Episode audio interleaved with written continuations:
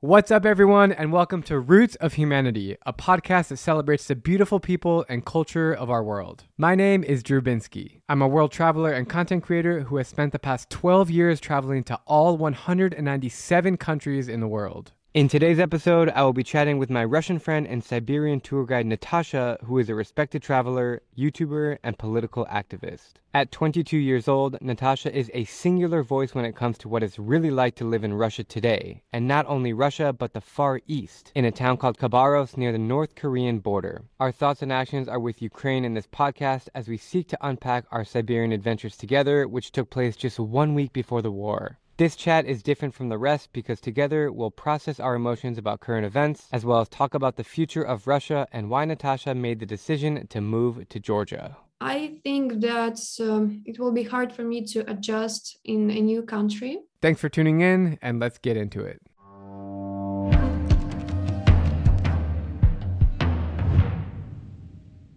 Hi, Natasha. How are you? I'm okay. I'm glad that we finally met.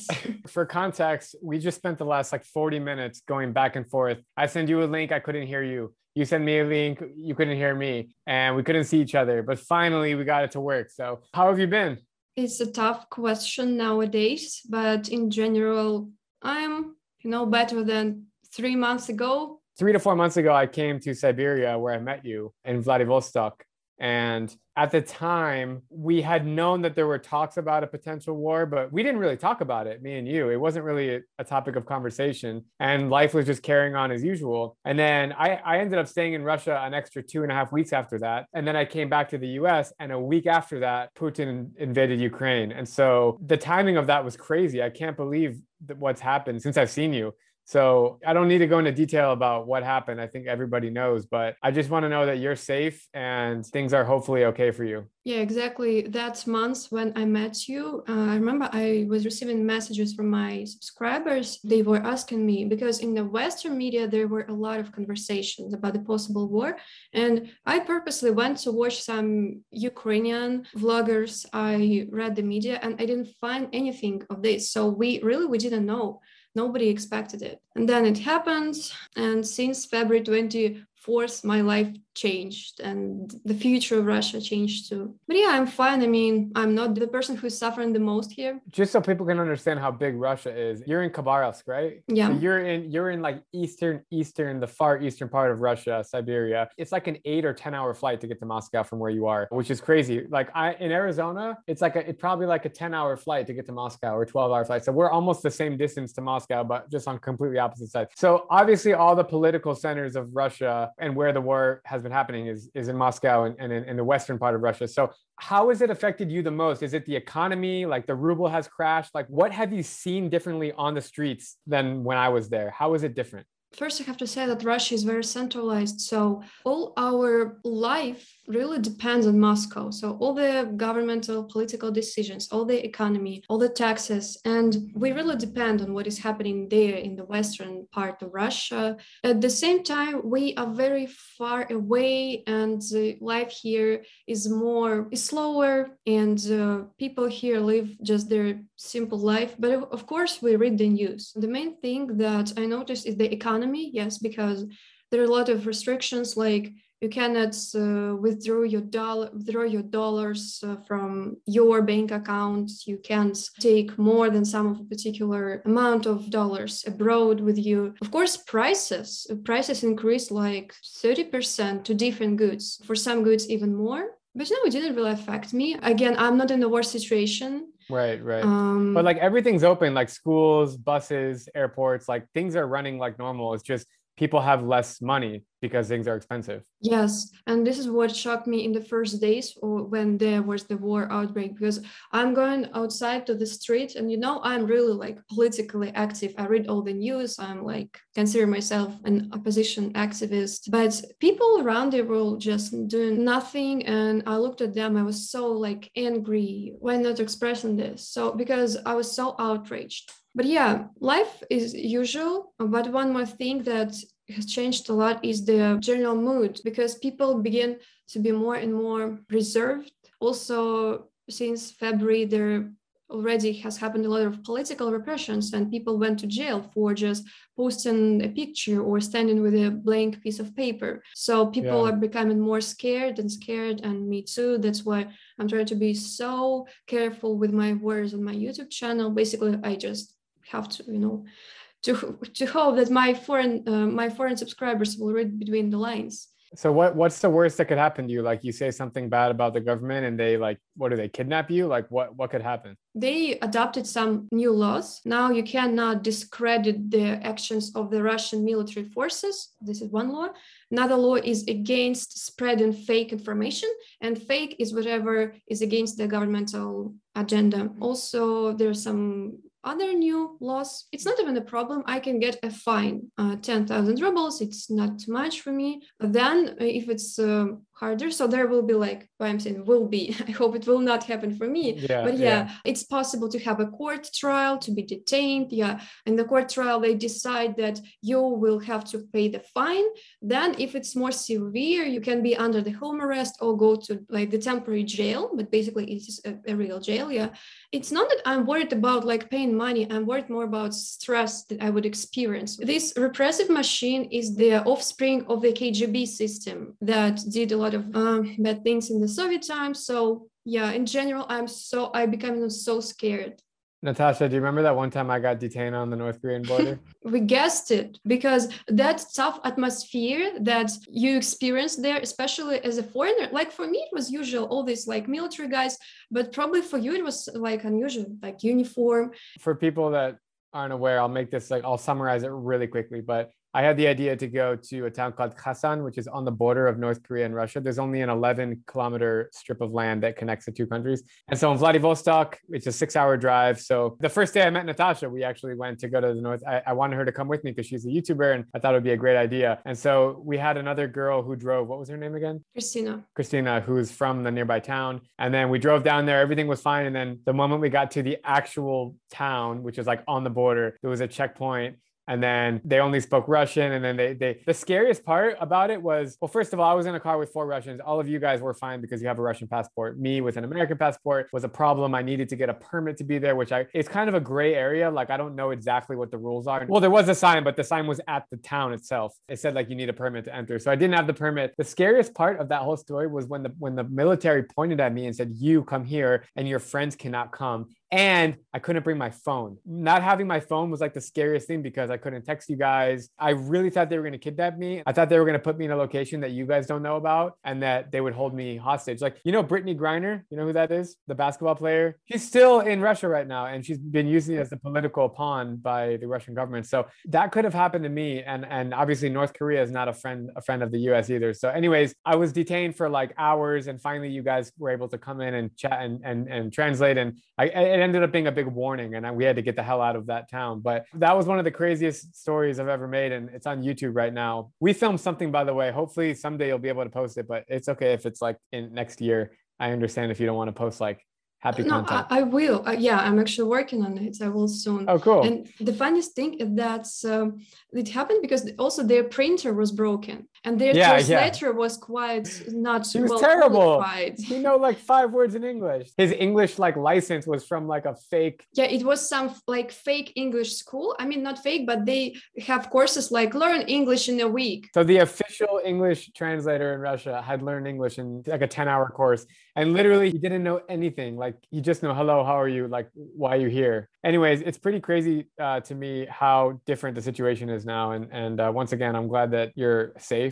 and I, and I hope that you're able to escape and continue making videos. Your videos are amazing, by the way, so keep keep them coming. But uh, let's let's not dwell on the the negatives anymore. People have heard about the war, and we all feel for the people of Ukraine. I'm fascinated by Russia. Russia is the biggest country in the world by a landslide. The second biggest country in the world is Canada, but it's not even close in terms of the, the area of Russia. And there's only like what 150 million people in Russia. 140 millions. That's crazy. That's like less than half the amount is in the US, which is bizarre for such a big landmass. But I'm fascinated by Russia because in the West, you know, Moscow and St. Petersburg are as European as any city can get. It's very European. The buildings, the metro, the way that the streets are laid out, and the bar culture and all that stuff. But like you go to the eastern part or Siberia, I went to Yakutsk, which is the coldest city in the world in Yakutia. And then I went down to Vladivostok. The most interesting thing for me, and then I'll have you speak about it uh, as a person from there, but I used to live in Korea for two years. So Vladivostok is like a one hour flight from Seoul. And I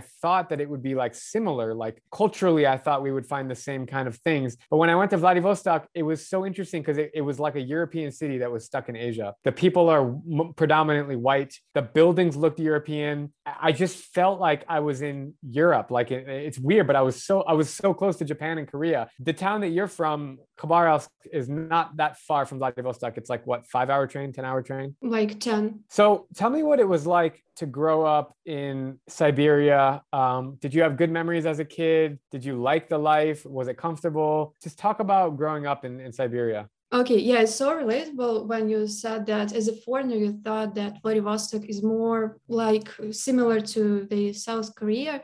And I get a lot of comments from foreigners who are surprised to see that they're mostly European architecture and culture here in the Far East. Yeah, I think the reason to it is that our region is really young and it was uh, populated by Russians. Set, uh, settlers came here in the end of the 19th century when there still was Russian Empire. That's why we managed to have this beautiful architecture. This style of it's. I heard that it's called like a la Rus. It's like Russian mixed with European, something like this. And that's why we have these beautiful buildings. But then uh, the Soviet power came, and well, they also have their interesting types of architecture. But then they began to build these uh, horrible apartment Khrushchevkas, you know, these just boxes and people live there.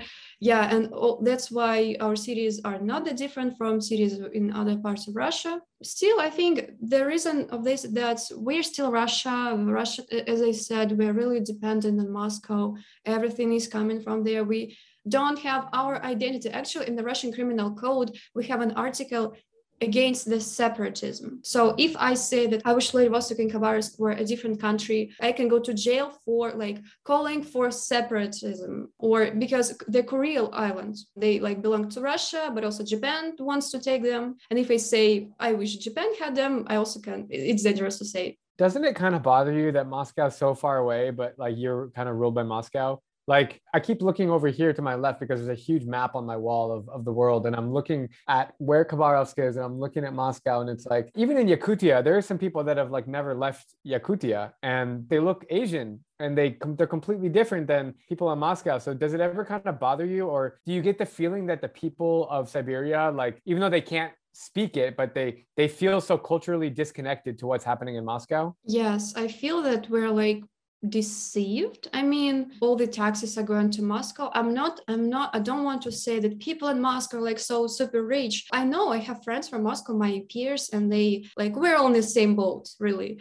The only one who profit from our money is the top of the government but okay i'll not talk about them. Here in the far east in siberia in Yakutia, of course, we are so far from there. And uh, one of the evidence of this is that in the 2020, there were uh, protests in Khabarovsk. The protest was sparkled by the fact that our local governor was arrested, and we don't really know if he is like is to blame or not of what is being alleged upon him. I don't know. But the thing is that people used this protest as an opportunity because they were so outraged for years because of the fact that Moscow, the Kremlin is putting its rules here, and there were 30,000 of people in, in, of Khabarovsk uh, protesting. It's a lot, yeah, for, for the 600,000 city in Russia, it's a lot. So I mentioned this protest because for me it was an important cultural event.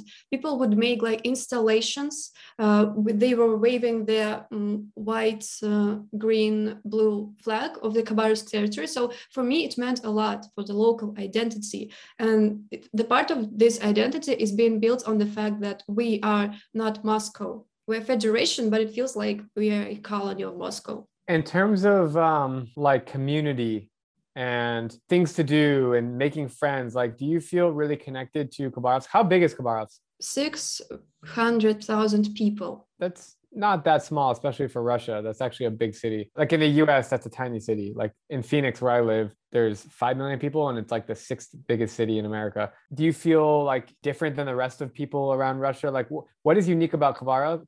Am I saying it right? Khabarovsk? In Russian, it's Khabarovsk, but we know that it's hard to pronounce H. That's why they, they in English tradition, it's K, Khabarovsk. But I don't know what's correct. You can say both. Did you know that in America, the word Siberia is like the most foreign, but also the coolest word ever? Did you know that? Wow. No.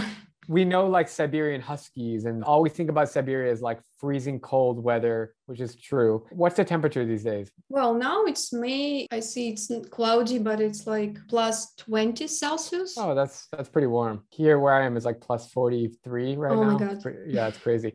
Is it safe? Is it cool? Like what's the food like? Just dive a little bit deeper into Khabarovsk. What was it like to grow up there? I come from a small town of uh, Spassk-Dalny. It's uh, to the south from Khabarovsk. And I must uh, expand on the term of the Far East and Siberia because you call it Siberia, and Wikipedia shows that Siberia is uh, everything to the east from the Ural Mountains. But here in Russia, we don't call ourselves, I mean, the Khabarovsk, it's not Siberia, it's rather the Far East. That's why Siberia is more like Novosibirsk, Irkutsk. Siberia is just everything that is to the east of the Ural Mountains. So there are different terminologies to it. What I'm trying to say is that uh, experience of people growing in the Far East is different from region to region. So I grew in the far uh, in Primorsky Krai, Primorsky territory in Spassk, but I actually got to experience the beauty of the nature of that region only when we went to the vlog uh, to, to vlog with you to the to the town to the Korean North Korean border. So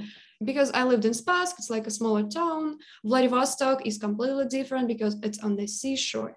Khabarovsk is different too. Uh, so I never been to Sakhalin Island. It's just another world. I know that there it's very common. Um, it's very popular to do snowboarding. Is that the Japanese slash Korean, uh, Japanese Russian island? What's it called? Sakhalin Island. It's just north of Hokkaido Island in Japan, like just north, and it's just east of Vladivostok, and it's a it's a long, skinny island north and south. To my knowledge, it is Russia, but there's a lot of Japanese settlers and Japanese influence. So the people are a mix. They they, they actually look Japanese, and some some of the food is Japanese, and some of the traditions, but it's but it's governed by Russia. Tell me more about this island. I'm fascinated by it. Yeah, so I'm uh, fascinated about the Sakhalin Island too. Actually, it used to, to, be a place for sending convicts of the Russian Empire. So it was populated by convicts. I read about uh, history of this uh, island. Also, yeah, in the 20th century, um, in the probably in the beginning it was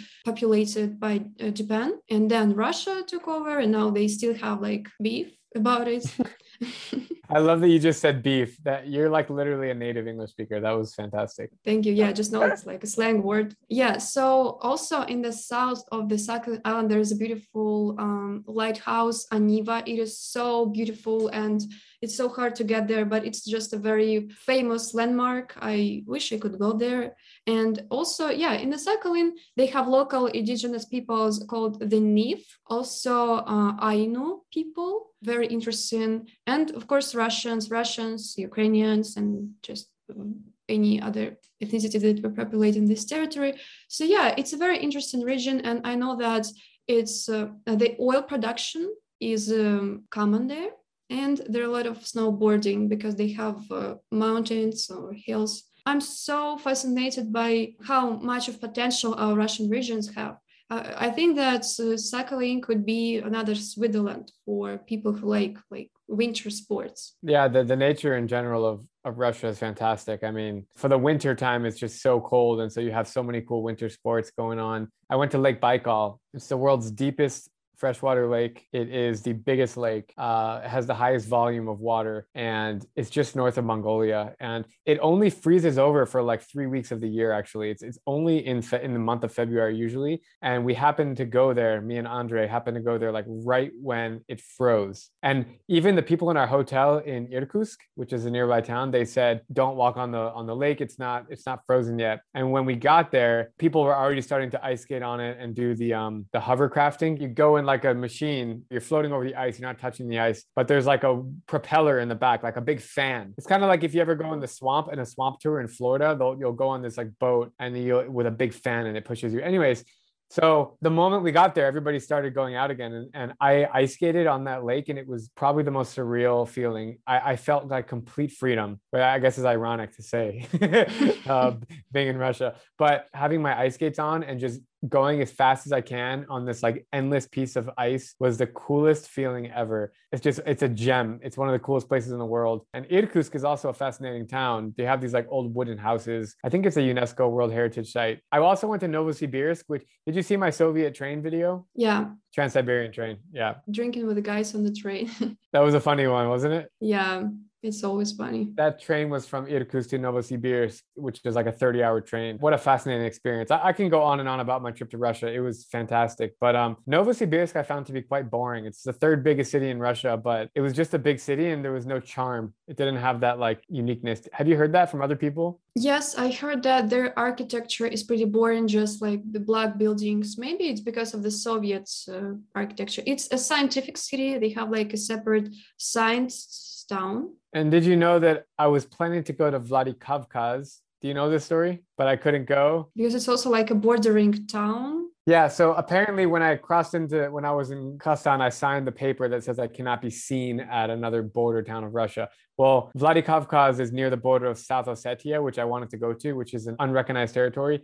And I was told by my local guide, I sent them photos of the contract that I signed. They told me I could enter South Ossetia, but I would be stuck there. I wouldn't be able to go back into Russia. That's what they said. And so, and, and there, and there's no airport in South Ossetia. So I would be like, I'd be completely screwed. So I had to cancel that and I ended up just going to uh, St. Petersburg instead, which is beautiful. But no, I really do have a fascination for Russia. I think it's listen, I uh, I'm very against politically what's happening, so all my comments now are coming like from a general point of view before the war and just generally speaking. I think Russia is such a cool country because you have such a contrast of people, of ideas, of cuisines, of religions. I, I was going to go to Kazan which is uh, the biggest Muslim population in Russia. Have you ever been there? No. It sounds like you got to do some more Russia travel someday. Yeah, I visited. I mean, I traveled in the U.S. more than in Russia. I visited only Far East uh, and Moscow. But I'm so happy for you that you managed to see it before the war, and because now I think it's impossible and kind of scary just for foreigners to go to Russia. Do you think that like forever, like people going there, it won't be the same? So Russia, like, is is becoming more totalitarian country, more closed they are making more bizarre laws and people are arrested for more and more absurd things. So it feels that Russia is closing up. And uh, unfortunately, is happening. And probably yeah there will be like change of power in the next years. I don't know. But i hope that maybe in 10 and 20 years uh, russia will recover. First uh, we have as a society as a country to apologize for all that we did and then to rebuild our culture economy whatever.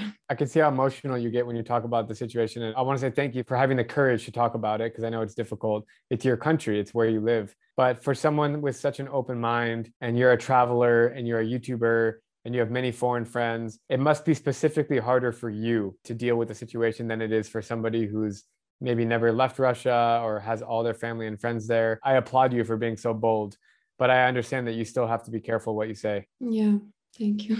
Are you planning to travel anytime soon? Yeah, I'm actually on my way to move out from Russia because um, I'm now I'm graduating hopefully the next month finally from my university here in Khabarovsk planning to go uh, you know we Russians are not allowed to many countries because of our weak passport so probably I'll go to Georgia and uh, from then I will uh, decide where I'm going next. So Georgia is a beautiful country. Many Russians now found their asylum there temporary asylum for some. So yeah I hope I'll find my place there and then I don't know. As for travel, traveling just for fun, it's not in my priority now because the most important thing is just to find a safe place now where I will be not arrested. Are you nervous to go to Georgia? By the way, Georgia is, a, is one of my favorite countries in the world. It's amazing. Are you scared? Do you know anybody there? What are your thoughts on moving to Georgia? I have uh, some good friends of mine there yeah and uh, one friend he's like advised me he's actively promoting this country. He's saying that it's great. I think that um, it will be hard for me to adjust in a new country. Georgia is uh, so they are speaking georgian. The young generation speaks english and the older generation speaks russian as far as i know. Yeah, so maybe I'll be even fine with English and Russian there. Yeah, English and Russian can get you can you can speak to anybody in Georgia with English and Russian. The Georgian language is very difficult. Have you ever seen what the writing looks like?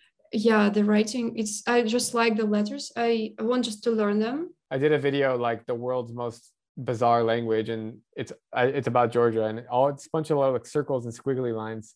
But no, I have some good friends in Georgia. I can connect you with them. It's a fantastic country. It's very safe. Obviously, it's a former Soviet country that became independent in 1991, I think, or 1992. But it's really cool. Uh, not not only Tbilisi, there's also um, Batumi. It's on the Black Sea. Yeah. I would really look into that. And they have a really good wine. It's famous for wine all throughout Georgia. Very nice people. I would highly recommend Georgia, and I'm glad to hear I might come visit you when you're there. of course. When are you planning to move? I think in a month or maybe in a month and a half. Really? Yeah, real soon because so I'm graduating now. I finally wrote my paper, but I'm kind of not ready for this. I don't want to leave. I want uh, it's safe for me to leave, but going out of your comfort zone, yeah. But I'm ready. Do you plan to keep making videos in Georgia? Yeah, I'm planning to continue my YouTube channel because basically my YouTube is my hobby slash job now. It's a profitable business, and I think it's an amazing opportunity opportunity to keep making content. How old are you? I'm 22. You're nine years younger than me. That's crazy. And how many YouTube subscribers do you have? 315,000. Your engagement is super high. For the amount of subscribers, you're getting hundreds of thousands of views per videos, even some in the millions, I think. The comment section, that's how that's how you really can tell if people are tuning in. You get like thousands of comments for each video. That's pretty cool. When I was 22, being a YouTuber wasn't even possible. I mean, maybe it had just started. And I was living in Korea teaching English at that time, which is crazy. You're on a really good start. So, my advice to you would be to continue doing YouTube because YouTube's amazing and the community that you can grow there. And obviously, you can have it fund uh, your, your everything. By the way, do you get paid from YouTube in, in rubles to your bank account?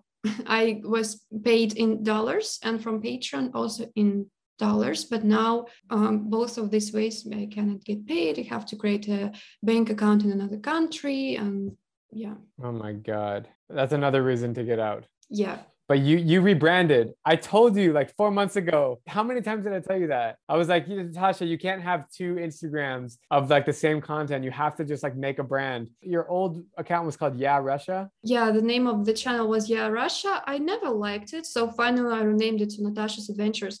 As for Instagram, I wish I didn't have to have Instagram at all. Like I know it's important so that your subscribers to follow your life there, but still I don't like Instagram you know what? It's not that important. A lot of my YouTube subscribers don't use Instagram and vice versa. Mm. So don't feel pressure to use Instagram if you don't like it. Really, I think you can continue to make YouTube videos and people will follow you for that.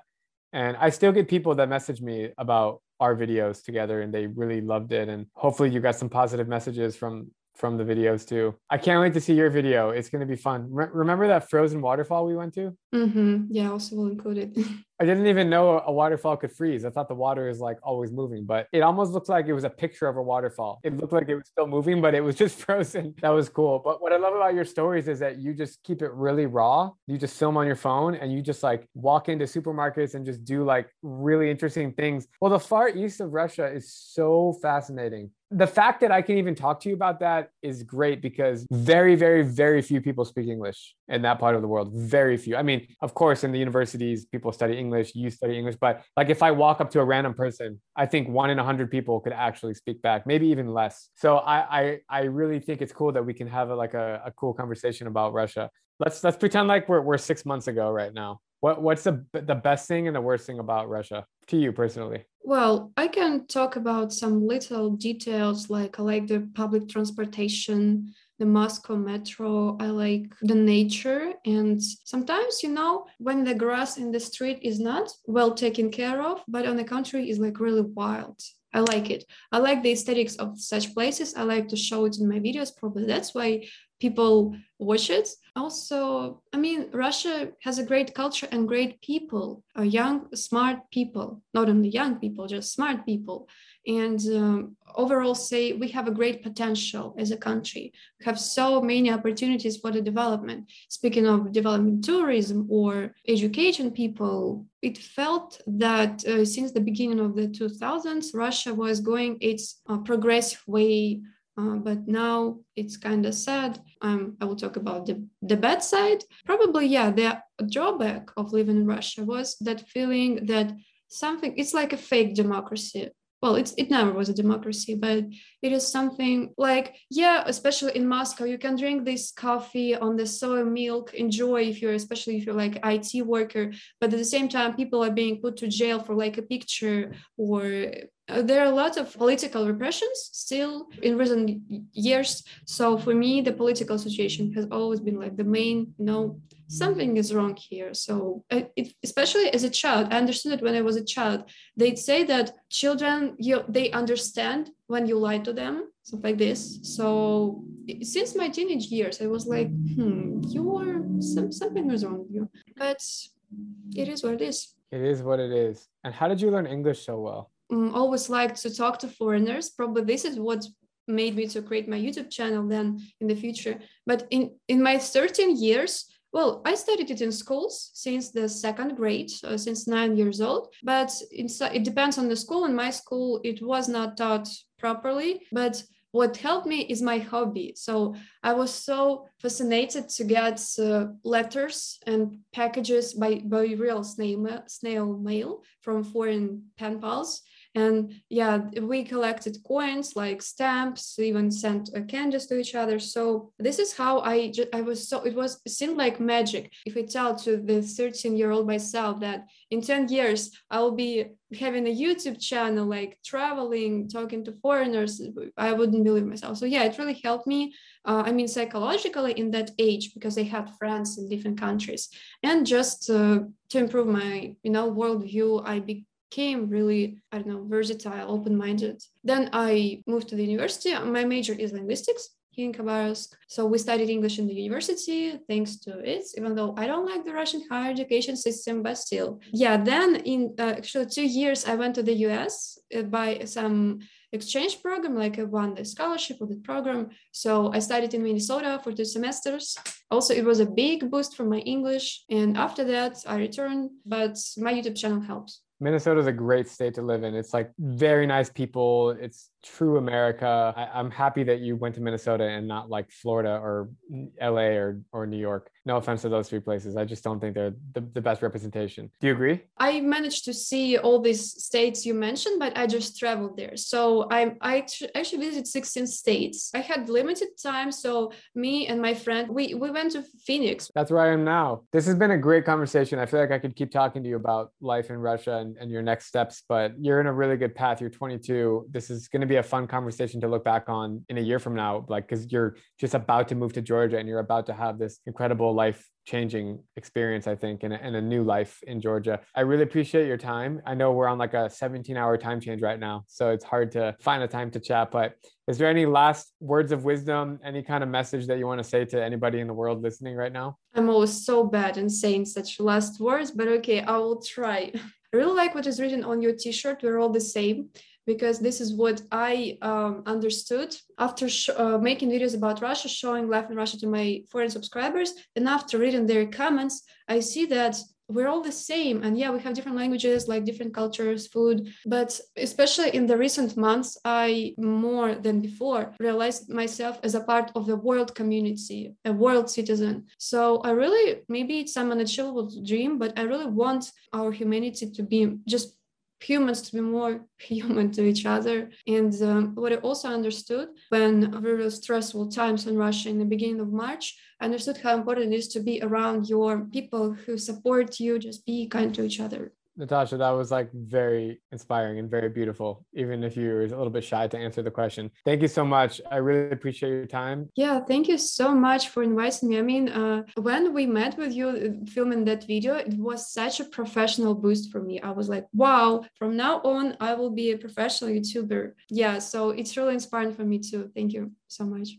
Спасибо. До свидания. До свидания. Bye bye. Bye. Thank you so much for tuning in to this podcast episode. If you feel inspired by this conversation, please share it with somebody who would enjoy listening. And if you're here for the first time, make sure to subscribe on Apple Podcast, Spotify, YouTube, or wherever else you get your podcasts. Also, don't forget to leave a review. Every week, I'm going to be looking through them and highlighting my favorite one. And with that all being said, I will see you guys next week. When you visit Arizona, time is measured in moments, not minutes. like the moment you see the Grand Canyon for the first time. Visit a new state of mind. Learn more at hereyouareaz.com.